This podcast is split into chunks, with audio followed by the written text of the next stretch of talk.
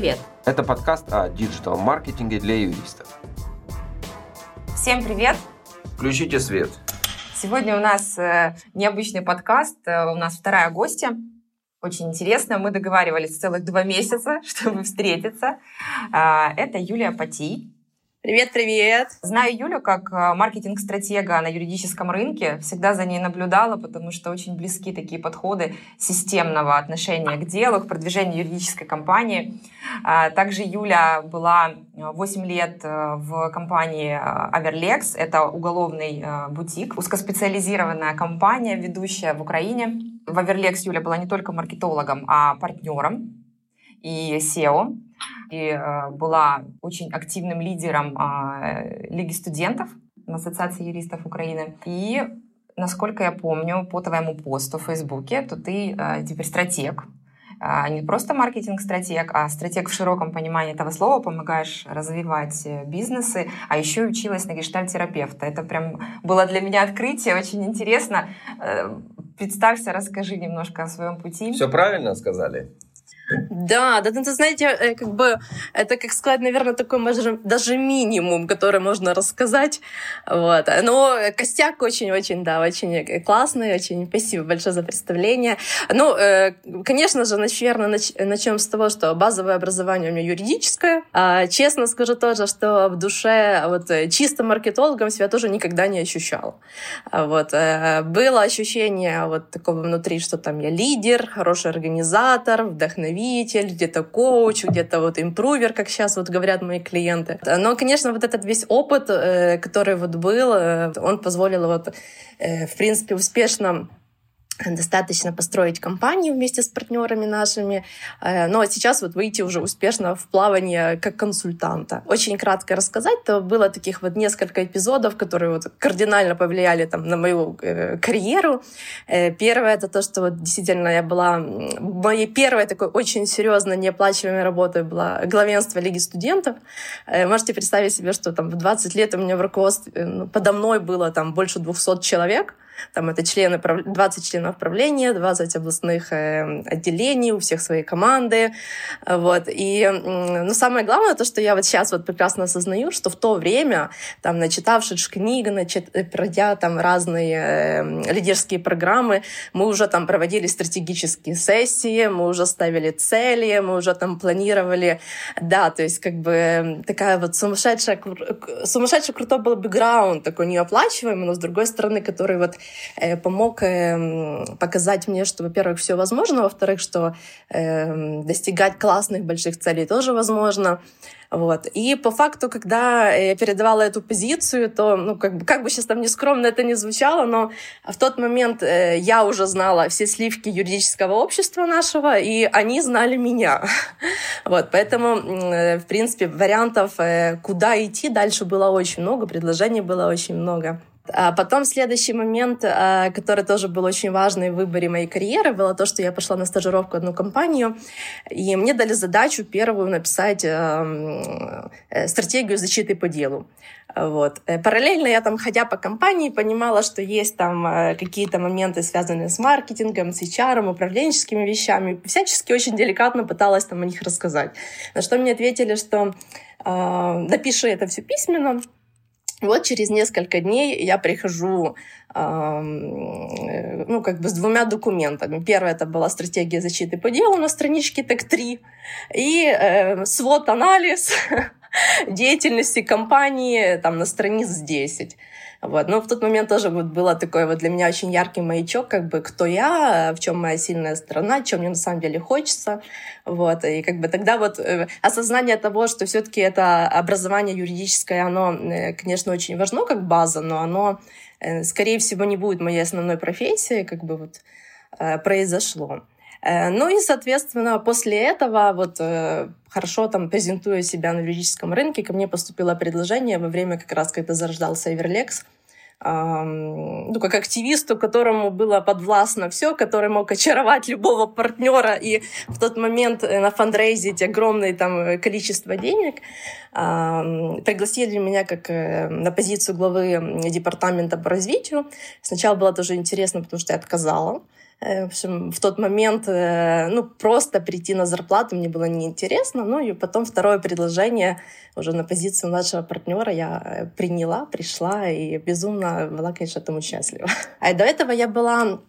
Есть такой сейчас очень известный уже и успешный проект «Upgrade», и такой коуч по части Алла Клименко. Вот, и одна фактически из первых моих работ была, ну, которая оплачиваемая, это уже было...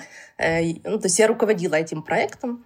Э, какое-то определенное количество времени, ну и потом уже получила приглашение в Аверлекс. То есть по факту э, даже скорее не как такие вот знания, а как я это сейчас вижу, вот эта вот невероятная энергия, желание, то, что вот э, все получится, что найдем правильные пути и только вперед, наверное, они были таким основным, ну вот, скиллом моим, который был такой желанный в тот момент. С чего начинается, Юль, стратегия? Давай какие-то основы дадим, э, первые шаги, с чего людям начать, э, юристам, начать искать свою маркетинговую стратегию. Либо сначала искать свою стратегию, а потом маркетинговую стратегию. А самое интересное, наверное, что э, стратегия такая вещь, э, она вот в консалтинге самая дорогая. Э, я знаю, что вот компании там, ну, и McKinsey, и вот компании уровня McKinsey берут за стратегию иногда 1 миллион долларов, внимание, могут разрабатывать там ее 3-6 месяцев, вот. Ну и как бы многие как бы в это идут. А идут тогда, когда понимают, что риск, например, пробурить скважину не в том месте, не просчитав это все, намного дороже может стоить, нежели за миллион долларов заказать эту стратегию. Конечно же, э, момент проб ошибок э, вот, э, ну, как бы в юрбизнесе по факту не такие, они большие, не такие затратные, но, конечно, если это все продумано, если в этом есть вот прям такая вот вся логика от того, с чего начинается вообще идея бизнеса, вот как бы что, э, ну, по факту, зачем как бы этот бизнес в отрасли, то есть как бы э, зачем он в, в этой экономике, как бы э, несет ли он какую-то как бы ценность, несет ли он какую-то новую уникальность, потому что юристов много, все пытаются, э, ну не все, но как бы многие пытаются просто, ну, просто предоставлять услуги, а вот как бы подумать более глубоко, ну как бы далеко как бы не каждый идет. То есть, опять же, видение бизнеса, каким он хочет стать в будущем. Вот, э, как, э, какое место он по факту хочет занять даже в иерархии там, э, международных, там, например, э, мульти, э, мультисервисных компаний там, или премиальных бутиков, известных на весь мир, или национальных бутиков, или национальных мультисервисных компаний. То есть даже хотя бы в этой системе координат далеко не каждый может ответить, как бы, где, где он хочет быть, куда он хочет прийти. Вот. Э, потом, когда я тоже общаюсь даю такой маленький тест на профпригодность, говорю, опишите ваших ближайших конкурентов. Uh, какая их стратегия, какие их стейкхолдеры, какие их рыночные показатели из того, что вы там можете просто в целом, uh, какие ключевые клиенты, uh, команды, проекты, сильные, слабые стороны. Тоже очень мало кто может ответить, вроде казалось, на такие э, элементарные вопросы. Но из этого фактически, ну, как бы и состоит вот понимание этого костяка, на каком рынке я нахожусь, какая конкурентная вообще среда, и где я могу найти свое уникальное место, кем я и куда я, кем я хочу вообще как бы стать. То есть это вот что-то такое базовое, из чего состоит по факту вот идея, такая вот стратегия бизнеса. Вот. И, конечно, из этого рождается понимание, кто твой клиент, кто твой продукт, какие сервисы ты э, как бы готов предоставлять, какая твоя суперфишка. То есть это уже когда разрабатываются прям такие вот э, очень глубокие стратегии, прописываются так называемые qualifiers, то есть это те характеристики, которые есть входным билетом. То есть сейчас то, что ты хорошо знаешь законодательство, то, что ты хорошо умеешь искать, там, например, судебную практику там, или еще какие-то вещи, как бы, ну, это по факту уже есть база, база профессии. Но что есть винерсом, как бы твоим э, вот этим вот... Э, притом и внешним, и внутренним, какими-то такими своими суперфишками далеко как бы не каждый может найти. И, конечно, э, когда ты отвечаешь на вот эти вот э, глубинные вопросы, из этого и рождается дальше то, о чем ты говоришь, как ты говоришь, какими, какие инструменты ты дальше используешь. То есть э, сначала ну, отвечаем на вопрос, э, как бы кто мы и куда мы идем, а дальше как мы реализовываем там этот, ну, реализовываем как бы по факту вот эти вот все идеи. Вот. Э, Мне, конечно, тоже, когда я работаю над стратегиями, эм, там несколько клиентов приходили и говорили там, давай поработаем над нашей оболочкой по факту. Я говорю, ребят, эм, могу, но не рекомендую. То есть хочу э, вас направить, пойдите в глубину поймите, э, ну, как бы о себе больше. Опять же, что вас прет, э, что вы умеете классно делать, что ваши клиенты уже сегодня заказывали, э, как бы какая конкурентная среда. Вот. То есть более как бы, ну, вот все-таки глубоко посмотреть, что есть, и как бы вместе с этим помечтать, а куда же хочется как бы прийти вот в будущем, там, ближайшем. Многие тоже рассказывают, боже, сейчас все так турбулентно, как же планировать, а вообще мы не про планы, давайте хоть делать что-нибудь просто идти и делать. В принципе, стратегия, не иметь стратегии тоже классная штука. Я все-таки за то, чтобы вот э, было понимание, как бы, ну, какая-то такая вот линейность, там, цели, задачи, э, инструменты, исполнение, бюджет — тоже много сейчас работаю с эм, финансовым управлением. А, как бы, если вот цифры берутся с ниоткуда, ну, ну тяжело. То есть оно должно быть логическим продолжением стратегии, э, логическим продолжением каких-то стратегических сессий команды. Как, опять же, потом многие говорят, Почему команда не включена? Да потому что, ну, как бы ей цели просто поставили и еще и манипулируют иногда как бы деньгами. Вот. А когда это все-таки как-то шито с идеями, ну, как бы всех ключевых э, руководителей направлений, когда они в этом сопричастны, вот, э, ну, то есть конечно, тогда оно работает намного лучше. Потому что сегодня, если вот говорить просто о, фин... ну, о целях, что, ну, ребята, наша задача заработать столько-то денег, э, ну, это не работает. То есть сегодняшние сотрудники, они хотят, чтобы кроме каких-то конкретных целей еще у них было понимание, зачем они это делают, были смыслы. Э, того, что, какую ценность они несут клиенту, какую ценность они несут компании, какую ценность они вообще имеют сами вот от этого всего движа.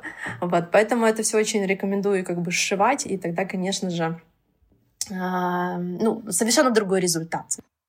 А вот в догоночку, Юль, как думаешь, часто этот вопрос возникает, могут ли не юристы, э, а чистые маркетологи, скажем так, или люди с другим образованием, не юридическим, продвигать юридический бизнес? Могут, конечно же, и у нас много тоже есть таких примеров. Э, тут, ну, конечно же, важна синергия, то есть потому что, ну, как бы палка с двух концов. Если ты э, юрист, ты все равно можешь что-то не понимать и как бы не знать, э, ну, как бы из таких глубинных глубин, там, например, в плане маркетинга, там, HR и всего остального, но ты как-то это чувствуешь. С другой стороны, как бы профессиональный там маркетолог, HR, там, финансист, они как бы не понимают где-то специфику именно самого рынка.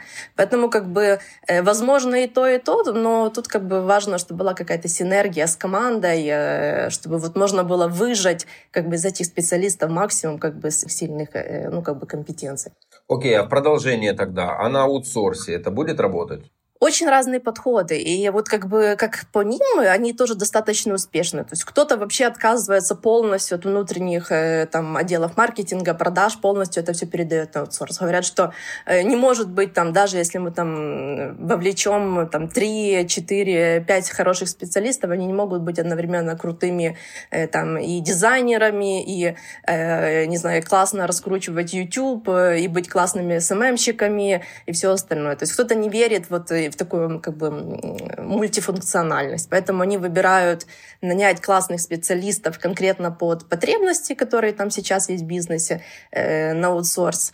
А, кто-то вот как бы совершенно другой говорит, что мне важно, чтобы человек меня чувствовал, он понимал, как я люблю, как я люблю, как я пишу, э, как бы как какие там у меня есть ну, потребности в плане, там, например, поддержки там или еще там чего-то вот, или какие бизнесовые задачи, э, ну как бы и вот э, в штате как бы для них единственный вариант, который возможен.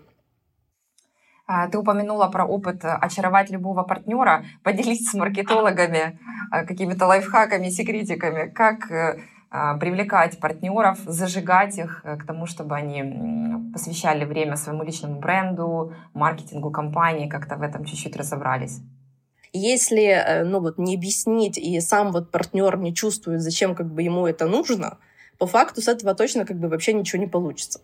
Вот, э, я сталкиваюсь, например, даже вот с теми же рейтингами, которые сейчас там активно э, очень пользуются спросом. То есть, как бы не понимая, зачем вообще это, партнер туда вообще не готов включаться. А искренне понимая, как бы, какие бенефиты для него лично и для компании это даст, конечно же, он сразу же идет в, это, в это направление. Точно так же, вот, как сейчас э, в плане продвижения там, в соцсетях просто СММщик пытается там выловить самые какие-то яркие, интересные моменты, подсветить, показать, рассказать, э, но при этом нет включенности э, как бы партнера, но все равно оно будет не то. Вот поэтому рекомендация замечать, что действительно как бы им нравится, и подсвечивать, э, рассказывать, вовлекать вот именно в эту такую как бы историю. Э, вот, потому что если вот идти через какое-то такое вот даже милое насилие, оно, к сожалению, как по мне, ну, не особо будет работать. Милое насилие – это мотивировать кого-то что-то делать, что ему совсем не до души. То есть понимать, что на самом деле. Кто-то любит говорить, кто-то любит снимать, э, использовать эти инструменты. Кто-то вообще этого не любит, э, стараться как-то, э, ну, не знаю, не заставлять, а находить другой максимально комфортный, но при этом результативный как бы инструмент. Угу. Ну, мы с Андреем тоже как раз в одном из последних выпусков э, говорили про то, что если человек не понимает важность для себя, какую-то собственную мотивацию в долгую, то будет очень тяжело и начать быть публичным и продвигать свой бренд, бренд компании и продолжать это потом. Потому что мы понимаем, что это долгий путь, э, не месяц и не два, и нужно быть таким заряженным и понимать, зачем это нужно, чтобы это поехало дальше. И опять же, партнер выступает таким, как лидером для юристов, и если партнер этого не делает, то и юристы не видят в этом а, ценности и тоже не хотят э, как бы принимать участие в развитии бренда. А, на одном а, из последних обучающих программ для юристов мне задали интересный вопрос. Я тебе переадресую его. Нужно ли быть партнером активными в сетях, публичными, строить свои бренды, либо достаточно продвижения только бренда компании? Почему выбирают продвижение корпоративного бренда или почему продвигают э, именно персональные бренды, потому что как бы ну есть явно этому причина, если вот проанализировать как бы вообще вот юррынок. То есть э, первое то, что является в принципе таким вот пусковым механизмом, основой мотивации, это система распределения прибыли.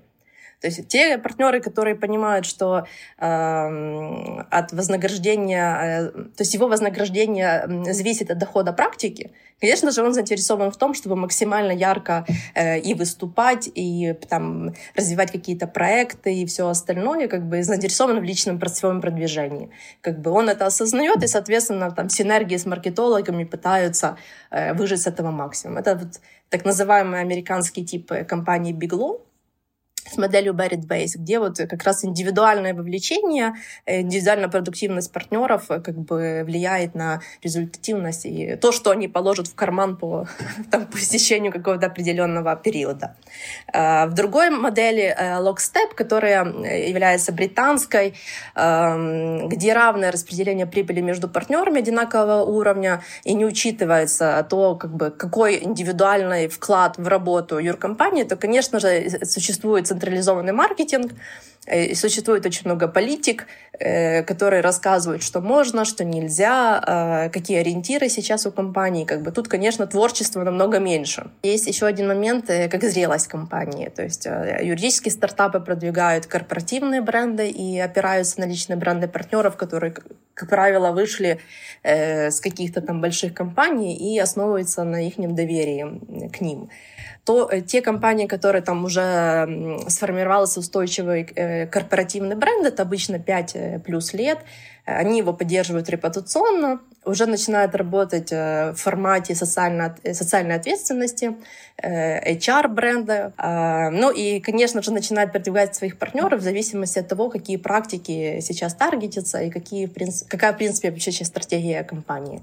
Вот. Бутики, как бы, как по мне, делают одно и второе. То есть Притом, если это зрелый бутик, то, конечно же, уже появляется много подпрактика, и, э, ну, и соответственно, как бы уже э, продвигаются эти подпрактики и лидирующие партнеры этих практик. Вот. Ну и, конечно же, наверное, третий момент — это вот психологическая составляющая и личное желание партнера. Э, была ли у тебя обязанность э, генерировать лиды, приводить в компанию в клювике?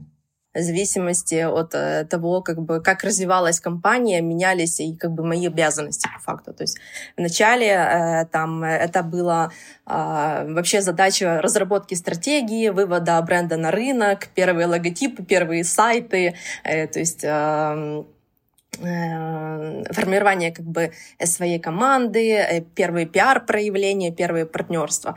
Э, потом, понятно, мы начали активно работать уже над персональными брендами партнеров.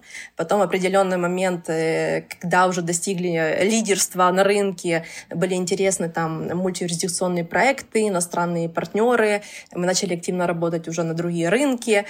Вот. А потом, когда я уже была в позиции эм, SEO, я занималась в том числе и финансовым управлением, и э, менеджерила HR-проекты, в том числе тоже продавала э, персонально э, услуги.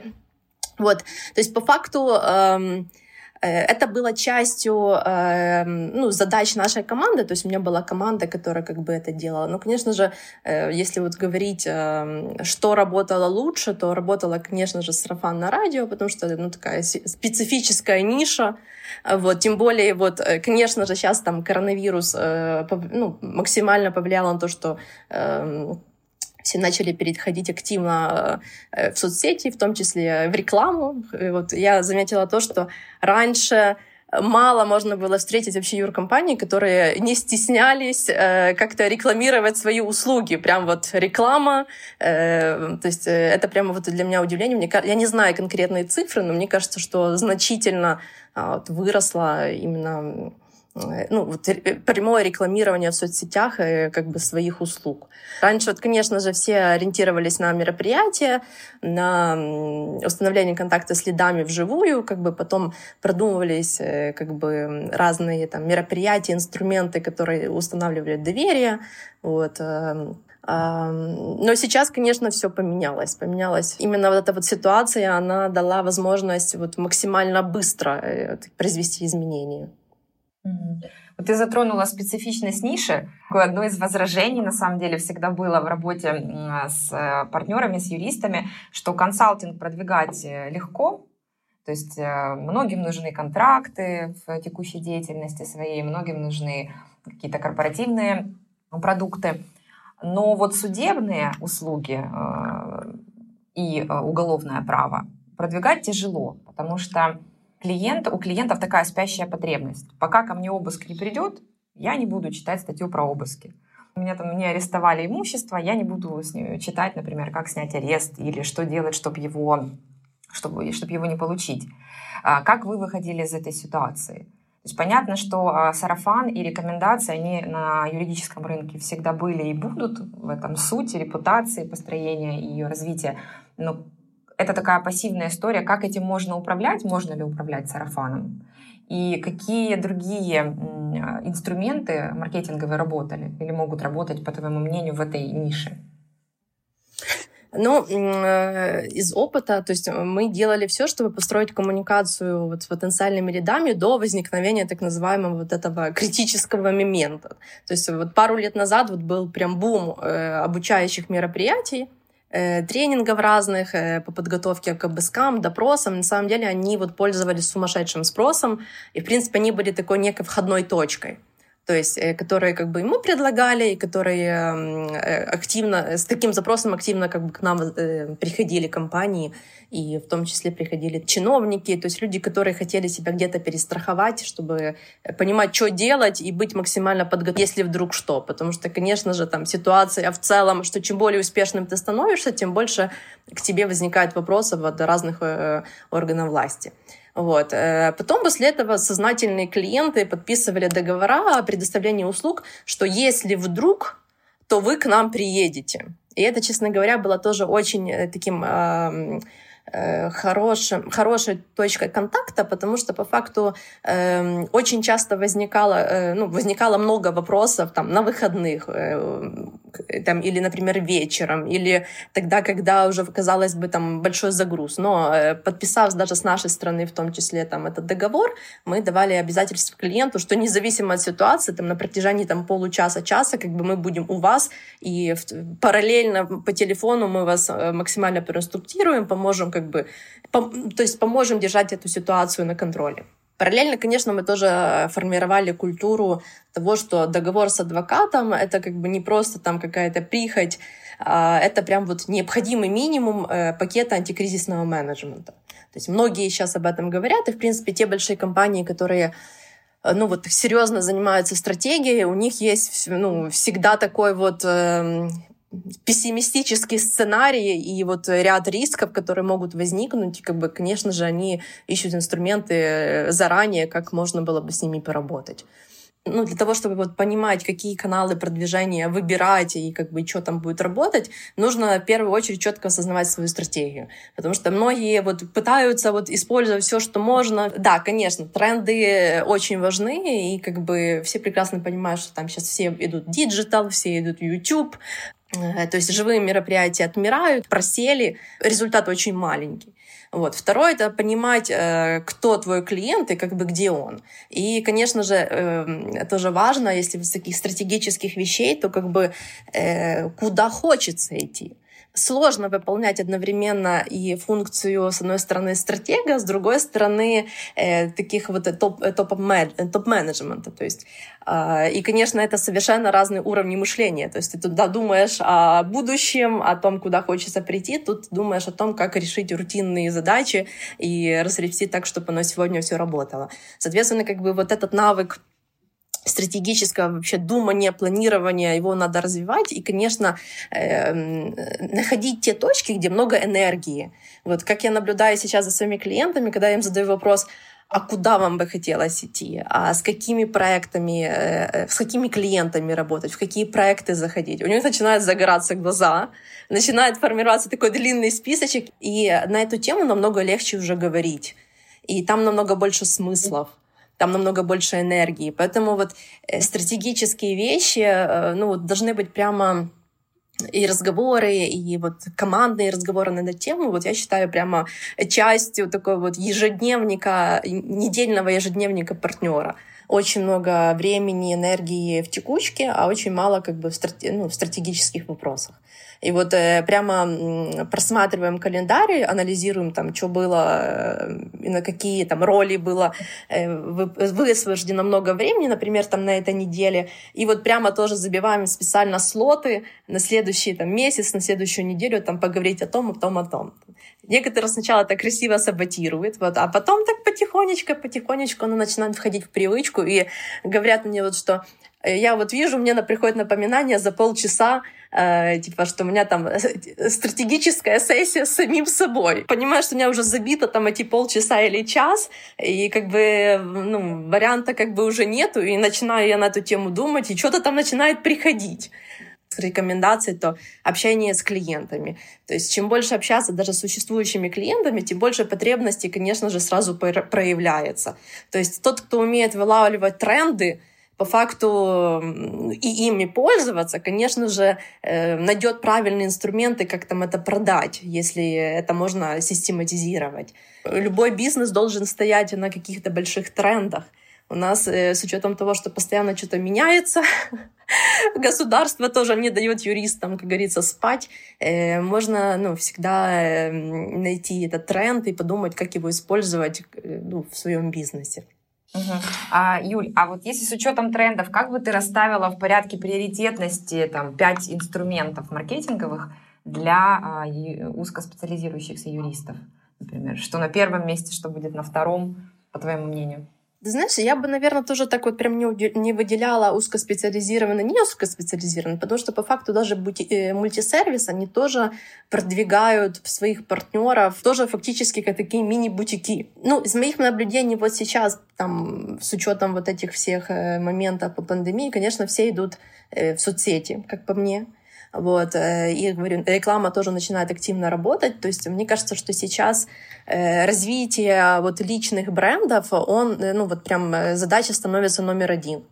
Притом, э, как по мне, это не только вот про обложку, потому что многие думают, что вот, э, ну, как бы, не имея, вот не понимая как бы реально там своей сути, каких-то особенностей, каких-то там персональных вещей, вот можно построить там действительно успешный как бы персональный бренд.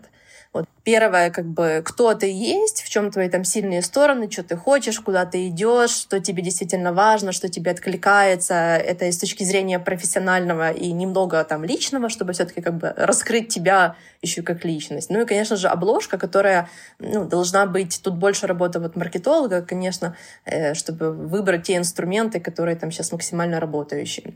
Как бы я наблюдаю тоже сейчас, э, вот очень много идут YouTube. То есть если раньше там э, это все начиналось из э, известных бизнесменов, которые уже, в принципе, несколько лет назад туда пошли и там уже на, наработали себе супер э, большие аудитории, то э, ну, партнеры наши на юрынке, вот мне кажется, вот только э, вот последний год туда начали активно так максимально идти. Но класс, эти бизнесмены сделали важную функцию. Они привели в YouTube интересную аудиторию. Теперь можно и юристам подтягиваться. Сто процентов. Что еще? Не про инструмент, но про возможность, э, что я тоже отмечаю. Вот э, те, кто находит, ну, те, кто в стратегии как бы компании сейчас стоит выстраивание там э, выстраивание партнерских отношений, например, с международным рынком, международными партнерами и все остальное, это стало намного легче. И это стало намного дешевле. То есть э, раньше я помню, когда вот планировались вот эти вот так называемые роуд-шоу, когда ты едешь в другую страну, когда ты организовываешь э, там ряд э, встреч с э, там, партнерами других компаний, как бы там это или бизнес, или это там просто партнерские там компании, это требовало колоссальных усилий. То есть заранее очень сильно договориться, чтобы они нашли это время, это все синхронизировать. Это, конечно же, требовало тоже очень больших финансовых вливаний. Ну и, и партнеры по факту выпадали на несколько дней, там, уезжая там куда-то. Вот. Сейчас это все намного быстрее, это все делается как бы легче. То есть э, сейчас там найти время для зума на полчаса как бы ну, намного как-то э, проще, нежели, нежели было раньше. Потом, мне кажется, тоже очень недооценивают такой инструмент, как LinkedIn и направление вот э, иностранных партнеров, больших компаний. То есть это очень классный работающий инструмент. И мне кажется, очень мало кто сейчас еще вот из наших э, национальных э, партнеров, юристов вот так вот именно профессионально и активно им занимаются. Потому что вот я наблюдаю по иностранным коллегам, партнерам, вот они прям очень там активные, и мне кажется, что ну, это очень рабочий инструмент. Мне очень и очень греет душу, потому что я несколько раз услышал слово продажи, продажи, продажи. Я из тех людей, которые считают, что маркетинг и продажи вообще очень неразрывная история.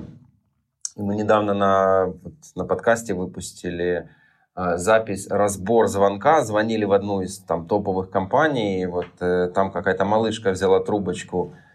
Вот, и, ну, мягко говоря, не продала. Э, скажи, пожалуйста, а ну, ты такая многофункциональная была, как я понимаю, ну и остаешься. Э, ты продажами занимаешься, не занимаешься? И вот когда в компании работала, налаживали ли вы э, процесс продаж самостоятельно или кого-то привлекали? И вообще, может быть, можно ли внешних продавцов нанимать именно на юруслуги? А, лично занималась. Э, продажами. Сейчас, в принципе, в новой позиции тоже занимаюсь, но больше иду все равно за потребностями клиентов, потому что, как бы, опять же, вот хорошая база, наверное, персонального бренда мне дала сегодня, вот, как бы, дает мне сегодня там вот эти вот бенефиты от того, что, как бы, там, я пишу один пост, э, да, там мало комментариев, как бы, лично под ним, потому что, скорее всего, мне кажется, люди не готовы во многом там, делиться публично, но после каждого мне в личку там вот прям ряд запросов, вопросов, как бы, то есть э, это очень рабочая как бы тема. А, по поводу продаж. Эм, вот э, мы, мы пробовали разные моменты, разные аспекты. Это, ну, в первую очередь, конечно, тогда это было более популярно вот именно продажи партнерами, то есть нежели какие-то такие вот вещи там через интернет, ну, наверное, в связи с спецификой, в связи с тем, что, в принципе, в тот момент вот прям такой потребности идти в, э, ну, как бы, основной интернет как бы не было, как сейчас. Если говорить э, как бы сейчас о других компаниях, то я замечаю как бы вот несколько направлений, что вот у некоторых компаниях прям есть вот э, такой сумасшедший э, профессиональный отделы продаж, которых постоянно обучают, которых приходят э, прям такие жесткие тренера, которые там э, смотрят, общаются, слушают, эм, их подкачивают. Вот, ну, как бы они вот прям закрывают эту функцию, ну, то, что вы говорите, лидов. То есть их задача выявить потребности, вот, клиентов и по факту как бы привести эти лиды на встречу, а дальше уже партнер занимается тем, чтобы продать. Вот, то есть это такая вот определенная синергия. А, и мне кажется, что это вот сейчас э, все больше и больше развивается.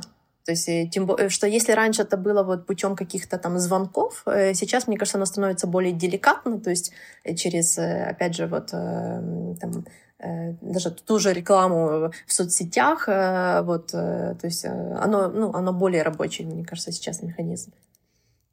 Ты еще затронула э, тему с клиентом. А, что важно и для построения бренда, и для продаж, кто твой клиент. Да? Вот ты говорила, загораются глаза, когда человек начинает рассказывать, каких клиентов он хочет. А, но в то же время бывает же такая история, насколько часто ты с ней сталкиваешься, тяжело отказаться от части рынка. Ведь когда мы кого-то выбираем, какого-то клиента, то от каких-то клиентов мы отказываемся. И это, мне кажется, довольно тяжело там на определенном этапе развития компании, потому что даже по сайтам э, ты видишь, что ну, стратегии нет, мы работаем со всеми. И общаясь с людьми, ты понимаешь, с кем мы работаем. Малый средний бизнес. Хорошо, давайте копнем глубже. Кто это? Там директор компании. Но директор компании а, номер один и номер два — это разные люди. А как ты э, этот лед топишь? Хочется найти баланс между тем, вот ну, как минимум, что доставать, э, какие деньги достать партнеру или партнерам сегодня и достать как бы там через год, через два, через пять.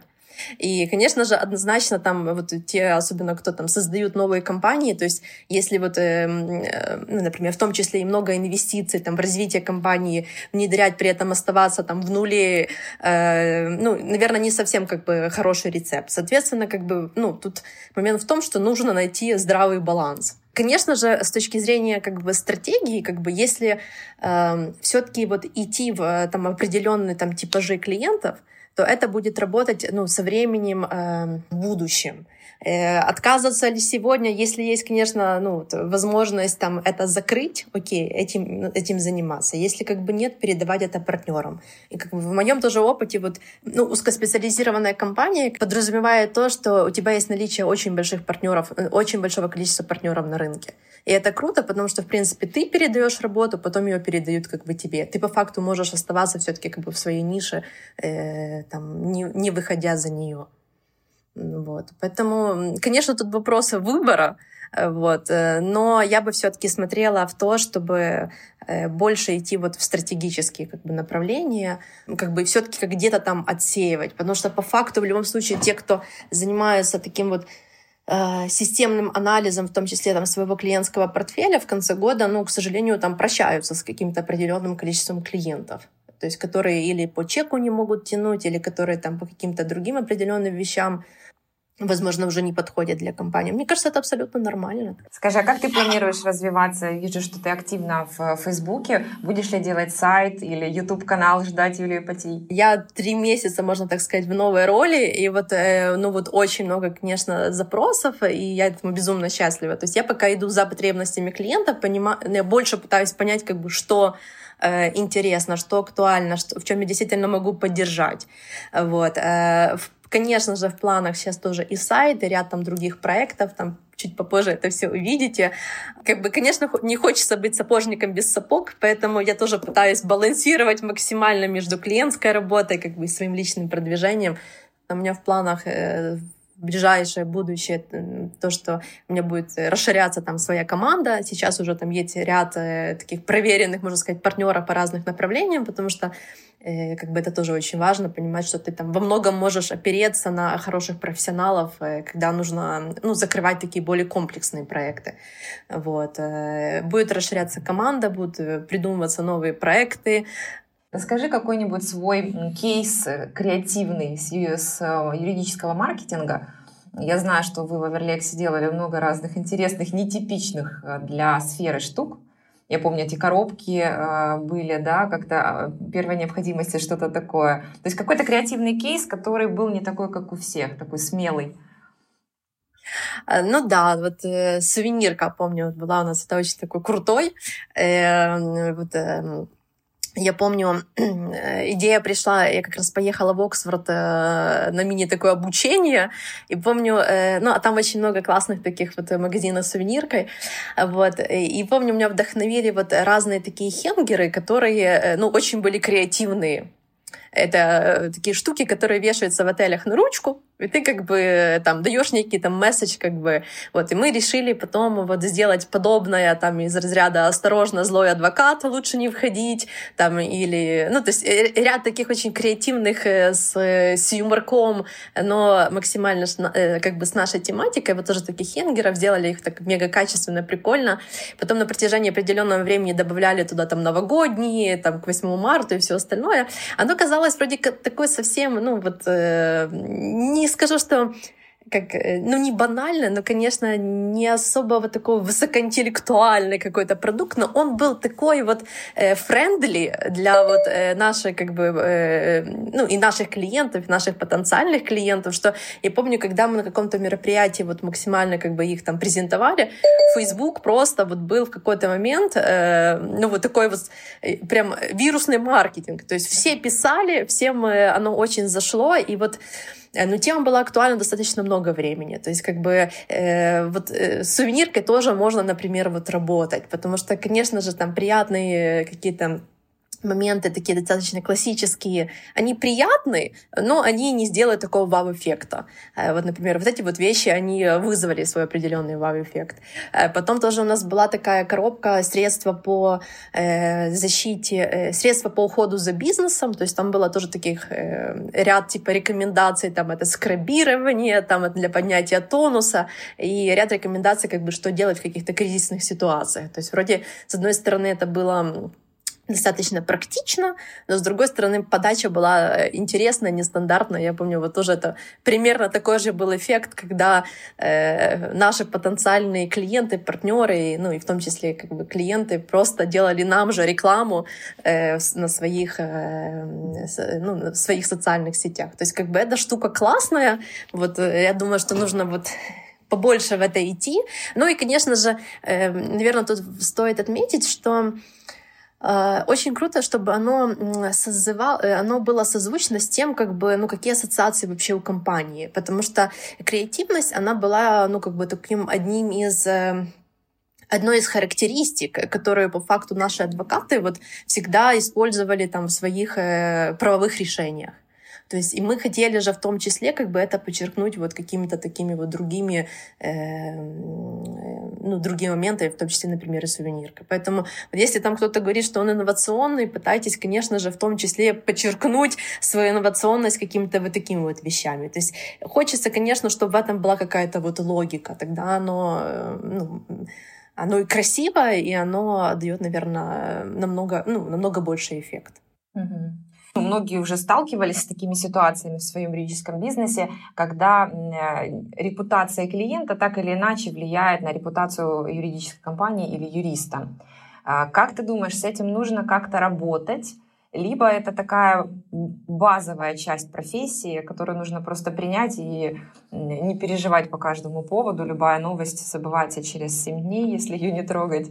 Какие твои рекомендации по работе с репутацией клиентов? Когда вмешиваться, когда оставить? Негативный окрас э, касательно там и адвокатов, э, и клиентов возникает только, наверное, у тех людей, которые никогда сами не попадали под прицел вот этих вот незаконных преследований и всего остального. Потому что, конечно же, там всегда есть море нюансов, и как бы невооруженным глазом очень сложно ну, понять, как бы, что происходит. Понятно, что у нас есть проблема ассоциации э, адвокатов с клиентами, как бы, и как вот с этим пытаются там на профессиональном уровне говорить, ну, эм, не, всег, не всегда как бы все-таки есть вот это вот разграничение. И хотя вот именно коллеги, конечно же, там это понимают, но вот простые обыватели, к сожалению, очень часто сравнивают, как бы, что вот если ты вот защищаешь такого, как бы ты, значит, вот поддерживаешь его там ценностно там как человека или все остальное. Именно благодаря построению того же персонального бренда показывать как бы на каких профессиональных ценностях ты стоишь, то есть какой ты профессионал. Потому что по факту, если отталкиваться от того, кого ты защищаешь, конечно же, ну, то есть тут очень ограниченный спектр того, как бы, ну, кто ты есть. Если же тебя видят как человека, тебя видят как человека, который, как профессионала, который вот делает свою работу офигенно круто, который даже вот в такой патовой совершенно ситуации может все-таки найти, ну, как бы классные решения, значит, это действительно профессионал, классный профессионал. Нужно в том числе, я считаю, над этим работать, э, где, ну, где актуально включаться, там что-то комментировать, э, где нет, отпускать. Но вот именно такой вот комплексный подход, э, он вот позволяет с этой токсичностью в том числе работать. Вот, и через того, с какими другими клиентами ты как бы работаешь, с какими другими проектами, как бы, что тебе важно, вот, через раскрытие вот профессионала как бы вот с разных сторон. Спасибо, Юль, большое за твои утренние часы, за твой драйв, энергию, за эту улыбку, которую видим только мы. А, нам повезло. Вот, за, то, за то, что поделилась опытом. И мы очень ждем а, твой YouTube-канал, сайт и все, что ты придумаешь, будем следить. Если подытожить наш разговор, давайте втроем его подытожим, а, нужно копнуть вглубь себя, своей компании, подумая, помечтать, куда мы хотим, кого мы хотим видеть нашим клиентам, в чем в чем наша суперфишка, использовать по максимуму точки контактов с клиентами, добавлять креативную сувенирку и не бояться быть смелым в этом вопросе. Что еще? А мне понравилось э, твое выражение «милое насилие». Вот. Мы иногда включаем термины, то есть сначала термин, а потом разъяснение, что это. Вот если ты набросаешь в, в четырех-пяти словах, что это, мы вставим таким голосом с удовольствием. Спасибо. А вам, э, конечно, тоже э, огромная благодарность за то, что, как говорится, пригласили меня в это такое интересное путешествие новое для меня. А, наверное, мне хочется добавить только то, что ну, тоже вот развитие, вот э, осознанная, это вот э, штука, которой нужно вот постоянно думать, держать э, как бы в своем ключе, потому что масштаб компании, он всегда зависит от масштаба мышления его первых лиц. Поэтому как бы кого ни нанимали, конечно же, э, в том числе нужно всегда работать над тем, чтобы вот первые лица, они развивались, они расширяли свою картинку мира, они видели больше, они хотели больше, как бы они были к этому готовы, и, соответственно, как бы будут подтягиваться нужные профессионалы, нужные специалисты, ну и правильные клиенты, и новые проекты. Вот поэтому а, развитие себя вот очень важная вещь, и прям на нее так осознанно уделять внимание. Вот каждый год пытаться понять, как бы, а куда же я иду сейчас, что я хочу, вот, и как я могу там этому научиться, как я могу расширить свою картинку мира. Класс. Юля, скажи, нас слушают еще молодые юристы, такие начинающие. А, и дай совет, как им стать таким востребованным специалистом, чтобы вот с, со студенческой скамьи хотели забрать э, юрфирмы и не только юрфирмы, и потом а, с одного поста хотели забрать тоже к себе такого специалиста. Как построить бренд? Э, ну, наверное, номер один — это быть честным с собой. Вот, э, наверное, вот максимально слышать себя, что на самом деле я хочу, от чего меня прет, куда я хочу, что мне интересно. То есть вот прям э, я всегда рекомендую брать такой вот блокнотик и начинать потихонечку туда вот все записывать. То есть, честно говоря, это актуально как молодым, так и в, любо, в любом возрасте, чтобы где-то вот э, пересобраться, чтобы вот как бы ну, нащупать какой-то новый вектор, куда там идти вот дальше. То есть собирать свои так называемые вот хотелочки. Э, потом, конечно же, ну вот э, не, ну, не обманывать себя, то есть не, не идти на поводу как бы вот э, с тем, что как бы если это вот совсем не твое, ну, э, от, ну как бы отходить от этого.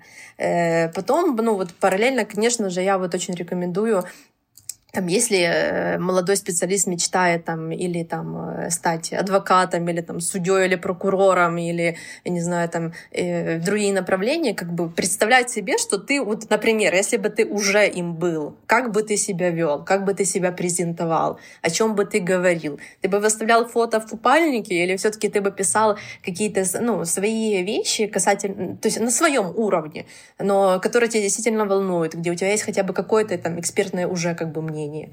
Вот. А потом, конечно же, я очень рекомендую быть э, активными там, в, соци... Э, общественной деятельности, потому что это по факту такой вот сумасшедшая возможность, когда можно попробовать себя э, еще на бесплатных основах, но в разных ролях. Где-то в, в плане организатора, где-то в плане HR, где-то в плане конкретного юриста, э, где-то в плане там, человека, который налаживает партнерские взаимоотношения. То есть это очень круто. То есть вот для этого, э, благо у нас есть там ряд э, студенческих организаций, где, ну, куда вот очень рекомендую идти.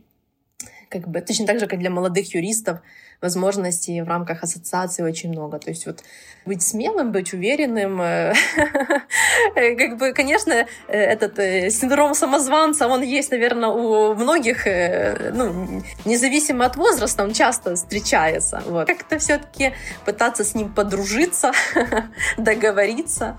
А это супер важно. Заниматься тем, что нравится. Потому что иначе вы просто ну, выгорите, у вас не будет достаточно энергии, и это произойдет довольно быстро. Она закончится.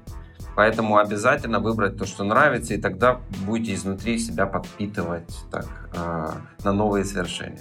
Супер, спасибо большое для наших слушателей и смотрителей. Призываю вас подписываться на Юлию Пати в Facebook. И пока что ждем новые. Конечно, на подкаст наш «Включите свет» в YouTube и в Анкор, в Google Подкаст. И напишите, пожалуйста, в комментариях, какие темы вы хотели бы еще послушать, кого пригласить.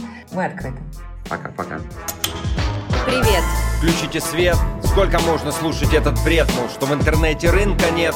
Я приведу тысячи примеров успешных, да я и сам пример такой себе. Ничего, конечно. Привет, вот тебе мой ответ. Ты